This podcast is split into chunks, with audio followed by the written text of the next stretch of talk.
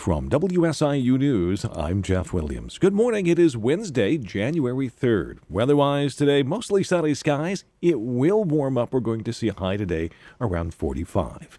The Eldorado Community Unit School District Board has fired its high school head boys basketball coach Josh Bradley along with the team's other coaching staff. The action came following a special school board meeting last night. The school board's action follows an incident involving a player during the school's holiday basketball tournament last week. Video of the incident spread on social media. A statement posted by the school on December 29th said that the school district would not tolerate the unsportsmanlike behavior displayed during the game. The statement also said that Eldorado school officials promptly reported the incident to the IHSA. About 100 community members attended the special school board meeting. Many expressed their feelings on the matter during a public comment period. The Eldorado School District is expected to release more information today. After nearly eight months of bargaining, clerical employees and clinical staff of the SIU School of Medicine will demonstrate for a fair contract later today in Springfield. Anders Lindall with the American Federation of State, County, and Municipal Employees says that over the past two years, inflation increased 12%, but SIU School of Medicine workers received a 4.5% raise.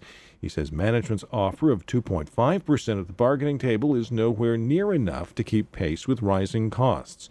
The demonstration by employees represented by AFSCME's Local 370 is scheduled for 4:45 this afternoon outside of the SIU School of Medicine's administrative building in Springfield. About 800 SIU Med School employees are represented by AFSCME Local 370. It's been three months since Illinois eliminated cash bond, and criminal justice experts say it's still too early to tell if the historic reform has had any effect on crime rates. Mawa Iqbal has more.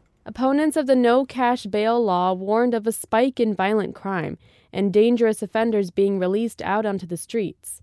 However, Loyola professor David Olson says the only thing they are seeing now is a decrease in jail populations. In some of the smaller, more rural jails where historically uh, people might have been held for offenses that are not detainable, uh, the decreases in the jail populations have been larger than in some of the larger jails Olson and his team are hitting the road to see how the law is playing out throughout the state. I'm Mawa Iqbal. A federal judge could decide today whether to delay the corruption trial of longtime former Illinois House Speaker Michael Madigan. The bribery, conspiracy, and racketeering trial was set for April 1st, but Madigan's lawyers want to delay that until at least the fall. They say an imminent U.S. Supreme Court decision in an unrelated bribery appeal could dramatically affect every aspect of the government's case against Madigan. And the Jackson County Trustee Office has completed its tax processing on delinquent properties in the county from 2019 and 2020. 194 real estate items and 74 mobile homes are now available through a sealed bid auction. The minimum bid on real estate is $822 and $915 for mobile homes. Bid packets are still available at the Jackson County Treasurer's Office or on their website. Bids must be submitted by January 5th through the website IllinoisTaxSaleBids.com. Well, weather-wise today, a mostly sunny start to the day. We are struggling to uh, get out of the 30s, but uh, we'll reach a high today of 45. That will give way to partly cloudy skies tonight. Look for an overnight low of 26. More sunshine expected tomorrow and a high near 40. I'm Jeff Williams, WSIU News.